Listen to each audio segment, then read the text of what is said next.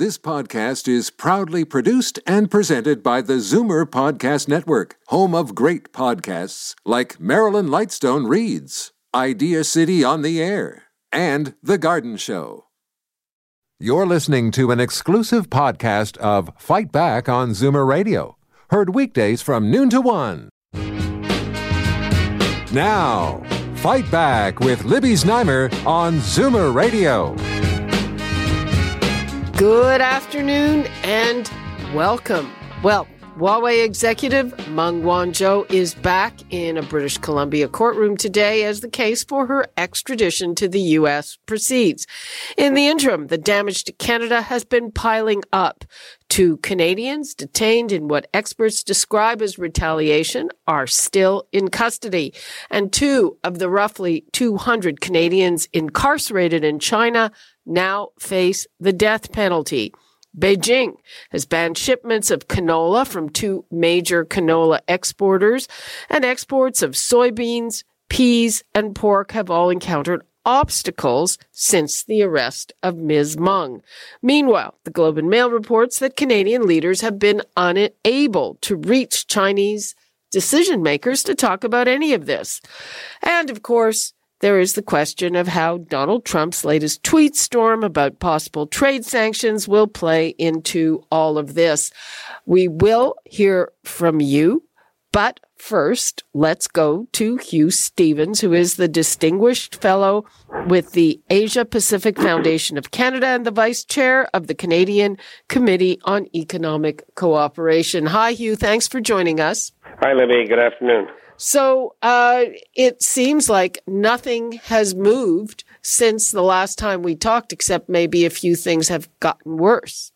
Well, you painted a pretty grim picture in your outline, and I, I don't think uh, there's anything to dispute in that, and I would agree with you on the trade front. Certainly, China has tightened the pressure, and frankly, I expect after today's hearing, in which, uh, you, you know, the uh, the process for the extradition will be further clarified, China will probably uh, resort to some new measures. They've got uh, a number of things that they can still do, and I fear the worst.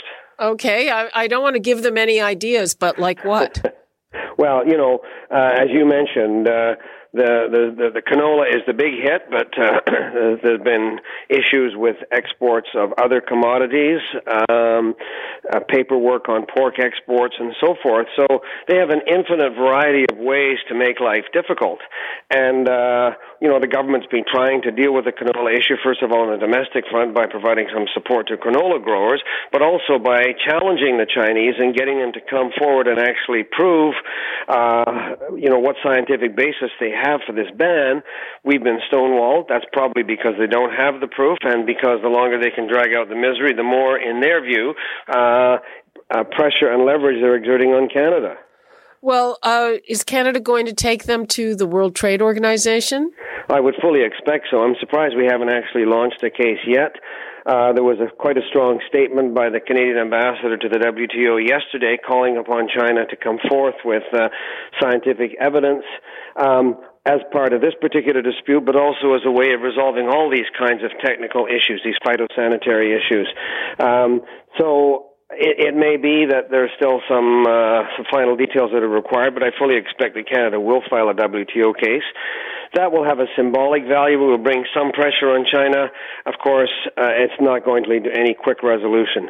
Uh, do we just look like uh, we're just twisting in the wind? They won't even take our calls. It's very difficult. Um, and, you know, you, your reader, your, your listeners may have noticed there have been some calls in op-eds and others by a number of people saying, well, you know, Canada should start striking back.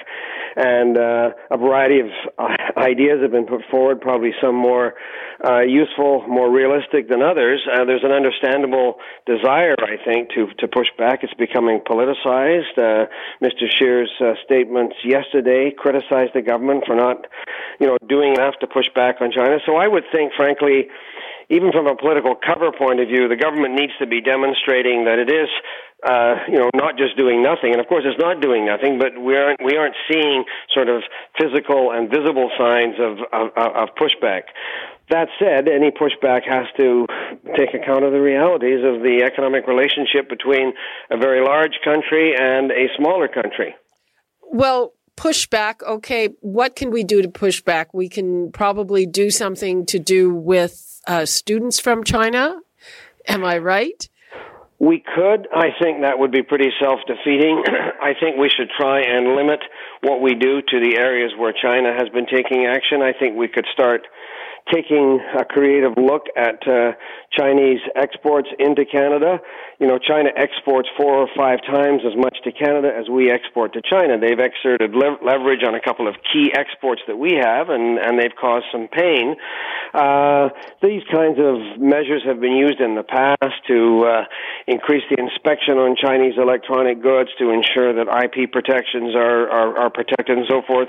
These things all come at a cost, of course, and uh, you know, Canada, the Canadian society is much more open than in China, so we're putting pressure on Chinese exporters. I think it's pretty obvious that they don't have the kind of leverage within China that uh, constituencies in Canada who might be hurt would have. So, of course, anything that we do has to take into account the interests of importers, the interests of consumers, and so forth. We want to try and uh, do as little damage to ourselves as possible, but I do think there is probably scope to start uh, thinking about looking at Uh, sending some signals that uh, it's not all a one-way street. What about, uh, what is the impact of the state of Chinese-American relations and their push to get a trade deal? Well, that's that's a big issue, and it's, of course, kind of coincidental in a way that uh, Liu He, the Chinese negotiator, is in Washington today. The Meng hearing is today. A lot of these things are coming together, and up until maybe last week, I think the consensus was that the Ch- uh, China and the U S were on their way to concluding some kind of a, a fairly comprehensive deal, which would be good for the U S, but frankly would be good for all of China's trading partners if China made some fundamental changes to the way in which it operates. Now we understand that the Chinese have tried to significantly backtrack. Mister Trump's upped the ante by announcing that as of twelve oh one Friday, the U S is prepared to up tariffs on two hundred billion dollars worth of Chinese imports into the United States from ten to twenty-five percent. That will have a cost to the U S, but it certainly got the Chinese attention. But all this to come to come back to your question. So, is there going to be a deal? If there, if there finally is a deal, it would be very uh, helpful if the Hmong uh, situation were resolved as part of that deal. There may not be a deal, or the, may, the deal may be kicked down the road. We're going to have to find out over the next couple of days. So all of these things are coming together uh, almost simultaneously. For a while, we were hearing uh, Donald Trump musing that maybe they could forget about the extradition as part of a trade deal, which I think kind of makes Canada look like uh, idiot school children. Well, you know, I, I don't know what all the moving pieces are, but certainly the U S has some scope to drop the extradition request. I mean, I would be very surprised if there weren't some pretty strong negotiations going on between Huawei's lawyers and the U S Department of Justice as to whether there could be some outcome other than her extradition to the United States, or if she were extradited, if she ceased to fight extradition, there would be some kind of a plea bargain. Uh, the company would pay a large fine, and uh, and that it would be resolved from a, from a satisfactory from a U S perspective. There's lots of precedents for that kind of thing. Who knows if that's what's happening?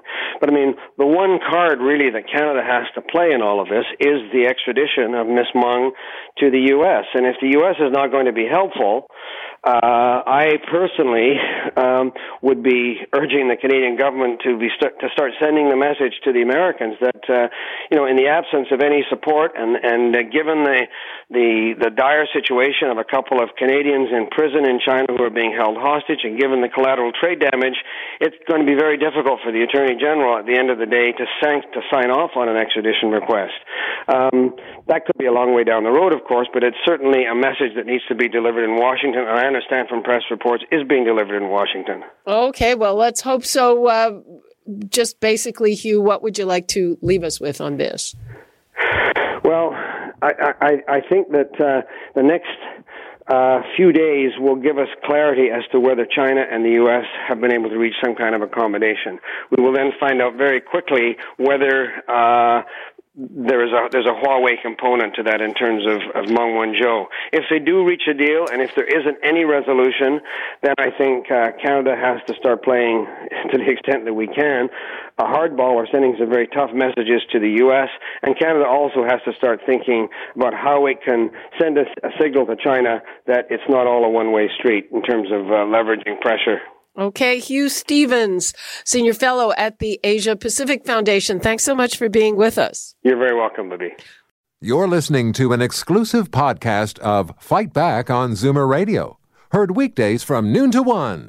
You're listening to an exclusive podcast of Fight Back on Zoomer Radio. Heard weekdays from noon to one. You're listening to an exclusive podcast of Fight Back on Zoomer Radio. Heard weekdays from noon to one. This podcast is proudly produced and presented by the Zoomer Podcast Network, home of great podcasts like Marilyn Lightstone Reads, Idea City on the Air, and The Garden Show.